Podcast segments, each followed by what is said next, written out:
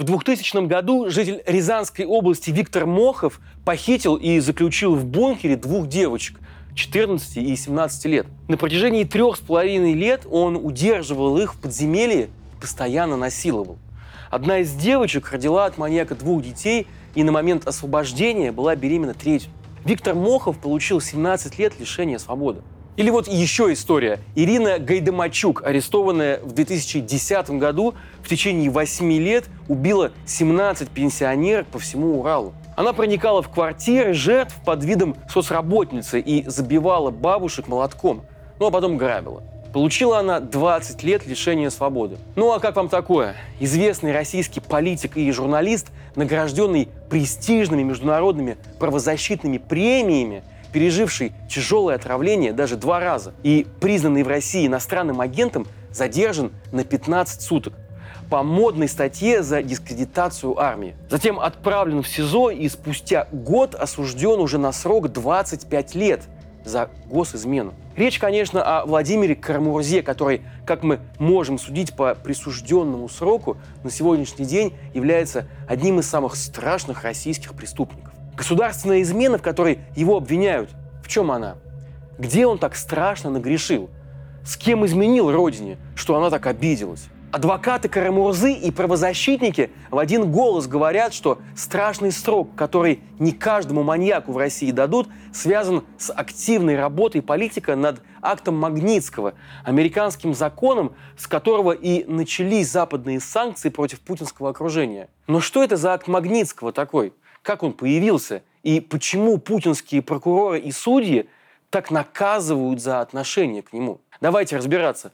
С вами проект «Продолжение следует» и наш регулярный формат разбора. Меня зовут Павел Коныгин, и сегодня мы с вами погрузимся в настоящий детектив с элементами хоррора. Подписывайтесь на нас в Ютубе и Телеграме, чтобы не потеряться, и, пожалуйста, помните, вместе мы не одиноки.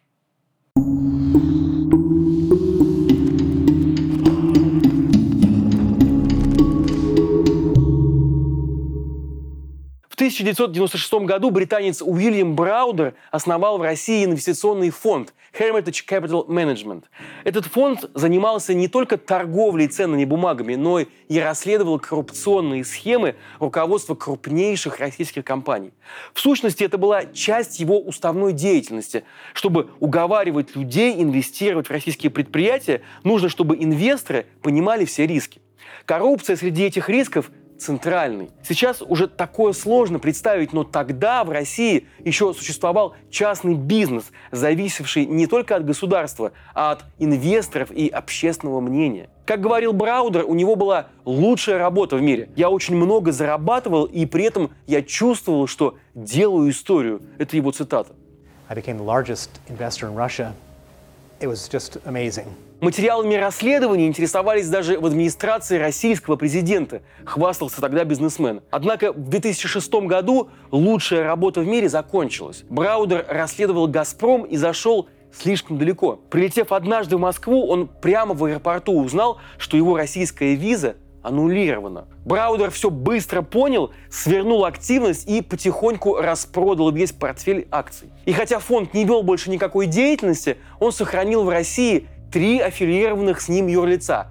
Просто на всякий случай. Ими были российские ООО «Парфенион», «Махаон» и «Риленд», ранее задекларировавшие доходы около миллиарда долларов и заплатившие с них 230 миллионов долларов налогов в российскую казну. На следующий год, летом 2007 года, в московский офис Hermitage пришли полицейские и провели обыск. Основания для обыска были очень сомнительными, но сотрудника, который попытался помешать его проведению, полицейские просто избили. В ходе обыска полиция изъяла учредительные документы и печати тех самых трех ООО. Был ли это примитивный рейдерский захват с целью тупо украсть деньги со счетов или сразу планировалась более хитроумная схема, неизвестно. В любом случае, на счетах компаний было по нулям, и воровать там было просто нечего. Вскоре Парфенион, Махаон и Ириленд, запомните эти названия, мы будем часто к ним сегодня возвращаться, так вот, эти компании были перерегистрированы на новое юрлицо, формально принадлежащее мелкому уголовнику.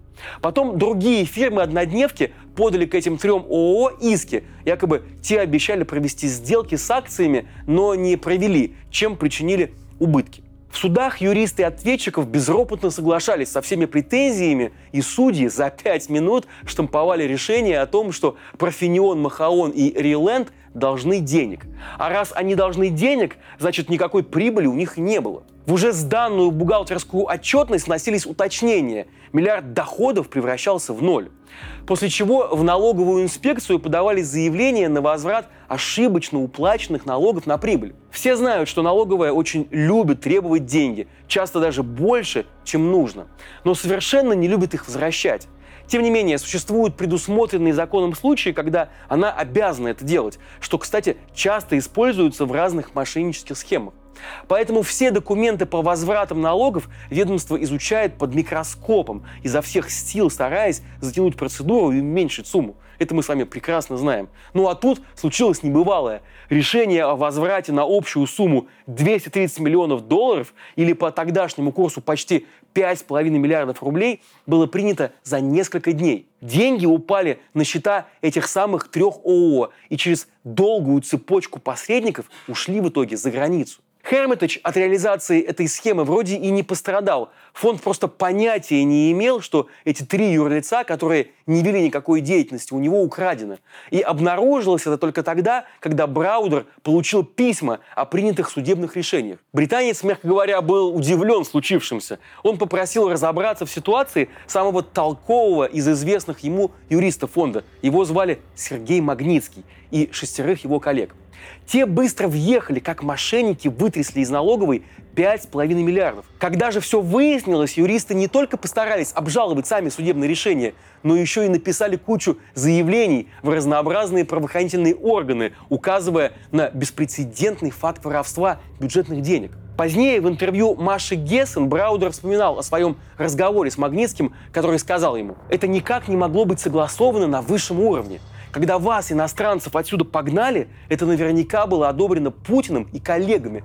Это вообще обычная вещь. Но кража четверти миллиарда долларов из казны – это совсем другое. Это какая-то самодеятельность. Тогда могло показаться, что в сути умозаключения он был прав.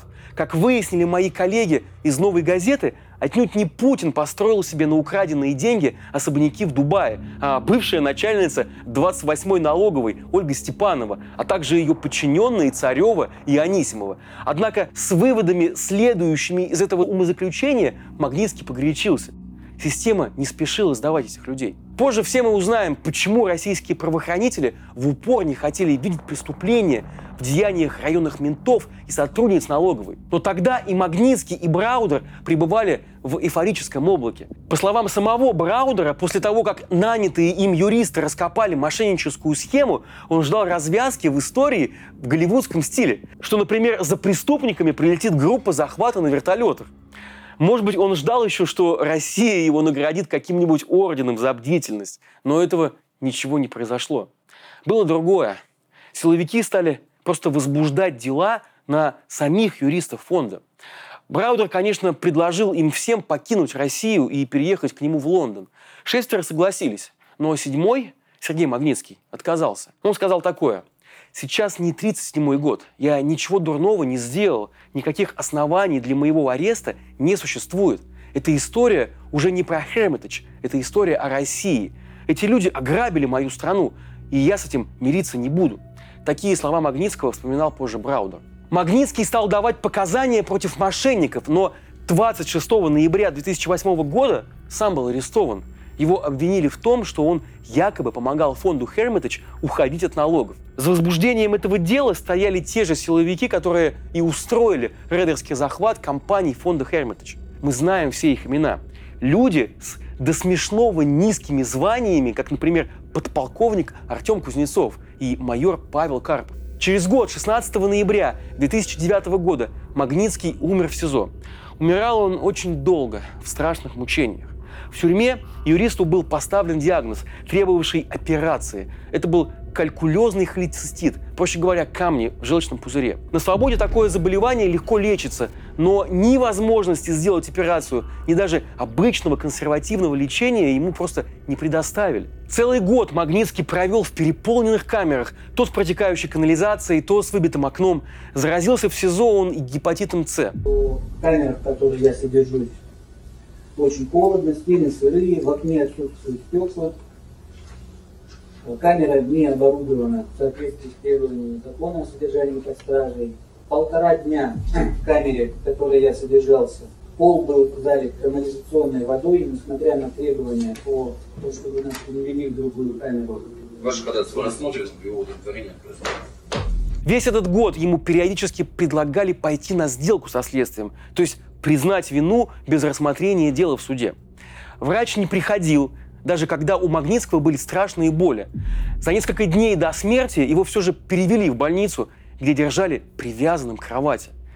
Там он и умер, лежа на полу, связанным смирительной рубашкой. Вот такое жуткое наказание последовало человеку за его попытку доказать государству правду – и сохранить свое достоинство. В те либеральные времена власти еще пытались изобразить приличие.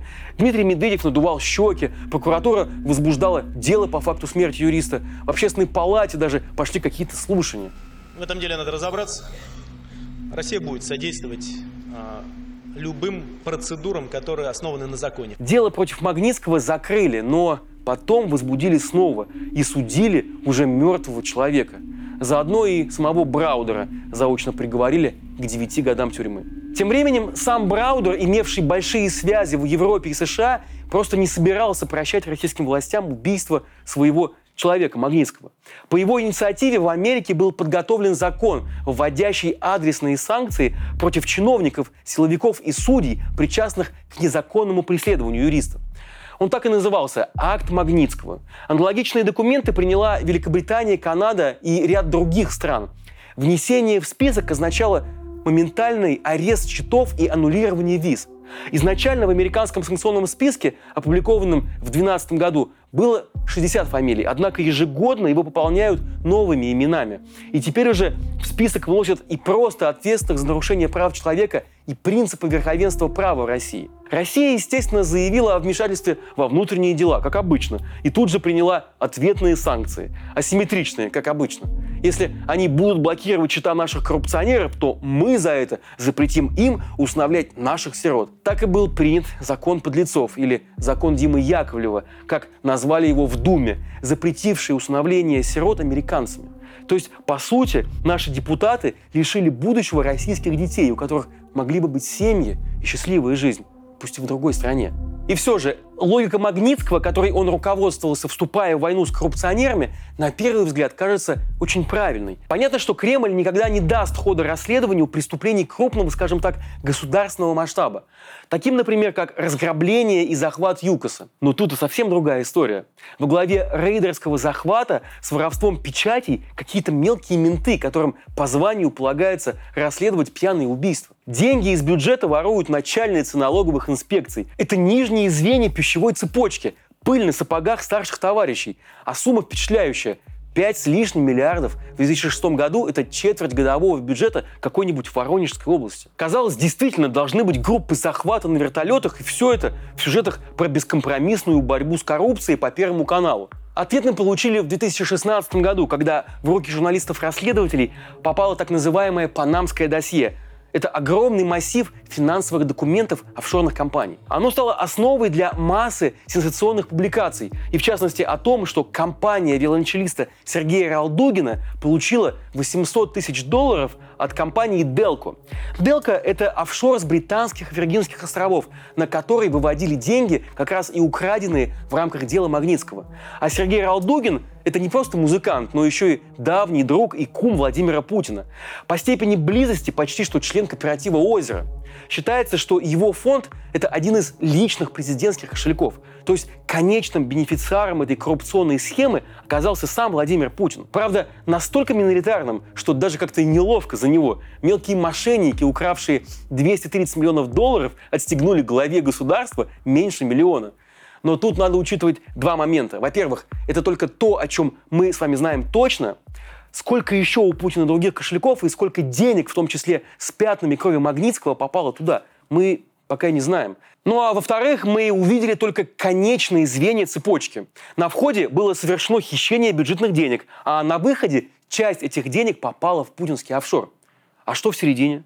Есть мнение, что в середине огромный общак по своим масштабам, сопоставимый с бюджетом страны, нашей с вами страны, России. Речь уже идет не о том, что коррумпированные чиновники воруют на свой страх и риск деньги у государства в целях собственного обогащения. Речь о том, что государство вообще ворует само у себя, перекачивая деньги из официального бюджета в теневой.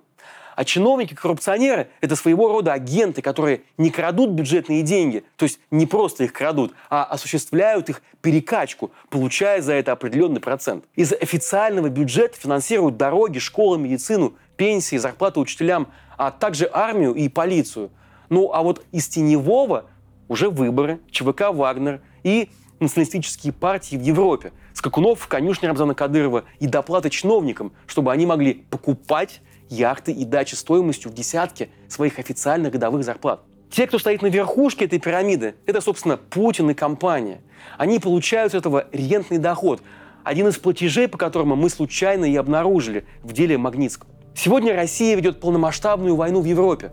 Владимир Путин объявлен международным преступником, а Медведев, его заместитель на посту главы Совета Безопасности, нецензурных выражениях грозит всему миру ядерным оружием. С высоты этого знания кажется, что список Магнитского из 60 человек, в котором самым заметным является глава Следственного комитета Бастрыкин, довольно безобидная бумажка.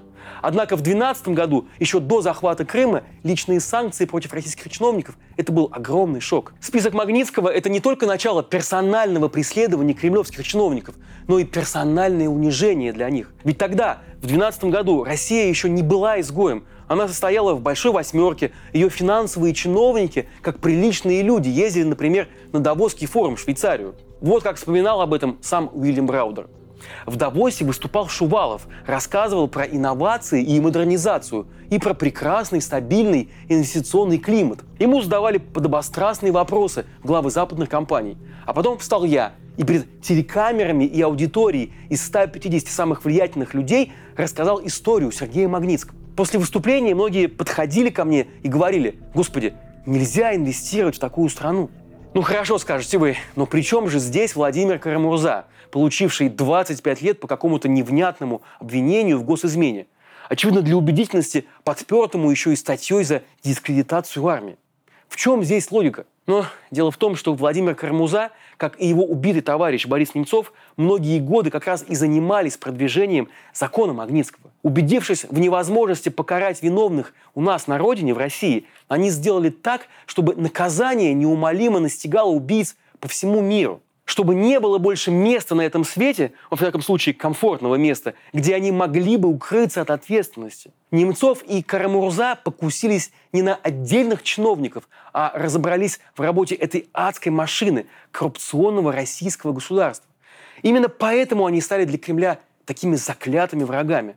И именно поэтому 27 февраля 2015 года чеченский киллер и выпустил в Немцова четыре пули на Москворецком мосту.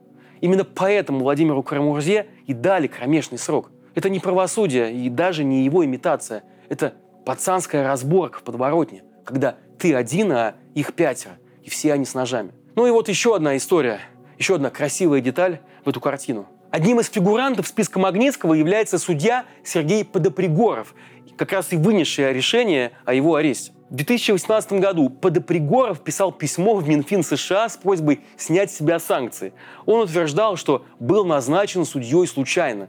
Просто так совпало, что именно он дежурил в этот день. А потом еще дважды совпадало, когда он продлевал Магнитскому арест, игнорируя просьбы о медицинской помощи. Подопригоров нанял самых лучших адвокатов, чтобы отстоять свою невиновность перед лицом американской бюрократической машины – вы только вдумайтесь, какой насыщенной международной жизнью живут у нас простые судьи, как волнуют их американские санкции. Так вот, именно этот Подопригоров, и на этот раз уже, конечно, не случайно, и присудил Карамурзе срок длиною в четверть века. Без сомнения, Володя не досидит до конца этого срока, освободившись гораздо-гораздо раньше. Сразу же, как только России, этому огромному живому существу со вздорным характером, но доброй душой – просто надоест терпеть на себе этих мерзких путинских блох. И это будет скоро. Я в это, по крайней мере, верю. Ну а пока пишите Карамурзе письма. Пусть он знает, как нас много, и все, что было сделано, было сделано не зря. Продолжение следует.